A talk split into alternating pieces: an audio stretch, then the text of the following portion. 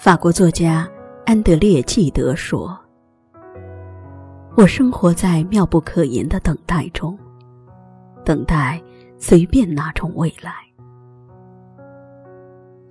人的一生之中，总会有许多等待，如等待一场远方的旅行，等待一场动人心魄的爱情，等待亲人的归来。”等待朋友的聚会，等待远方的电话，等待误会的解除，等待花开的声音。等待是美好的，也是漫长的。等待的过程中是怀揣着希望的，在默默的等待中。缤纷如花的岁月，点缀着一个个平淡的日子，装扮着一个个美丽的明天和微笑。心中有爱，所以愿意等待。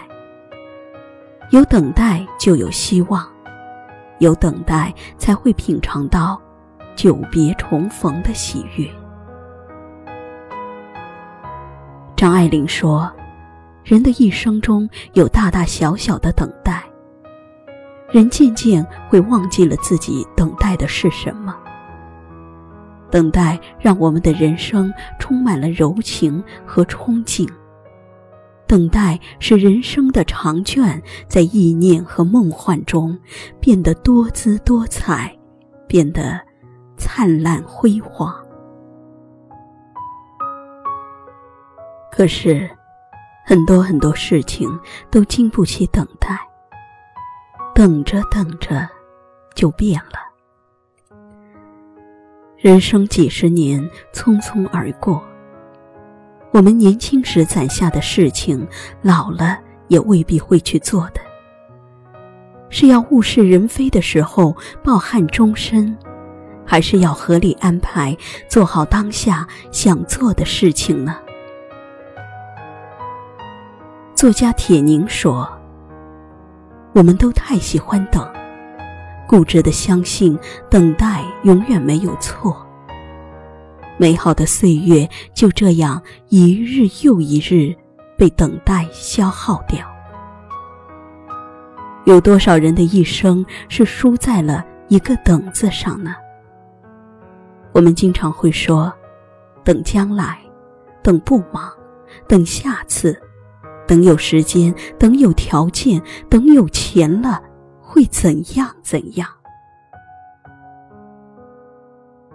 可是等来等去，你想买的东西一样也没有买，你想去的地方还一处都没有去，你想要报答的人，也在日渐老去。但是，一年到头来。你的钱包也并没有比上一年厚出多少，你的时间也还是没有空闲出几天。文学家列夫·托尔斯泰说：“我们都在等待，等待着别的人来拯救我们自己。可是谁会来拯救我们呢？其实，唯有自救。”不要等到你想跟朋友聊聊天的时候，却发现没了联系方式。不要等到想回家陪陪爸妈的时候，他们已经垂垂老矣，习惯了孤独。不要等到夕阳暮年的时候，才想起年轻时的爱好，遗憾自己虚度了光阴。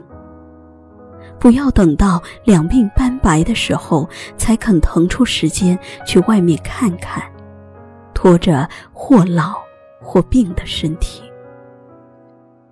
不要等到来不及的时候才去行动，更不要心中惦记，迟迟不做，遗憾又揪心。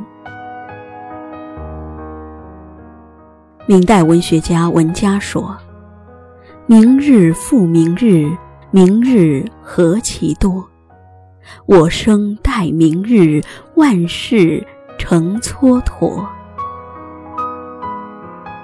明日有很多，可世上的人们如果被明日所羁绊，则年复一年，光阴飞逝，暮年就会在不知不觉中到来，恍惚间浪费了时间而无所为。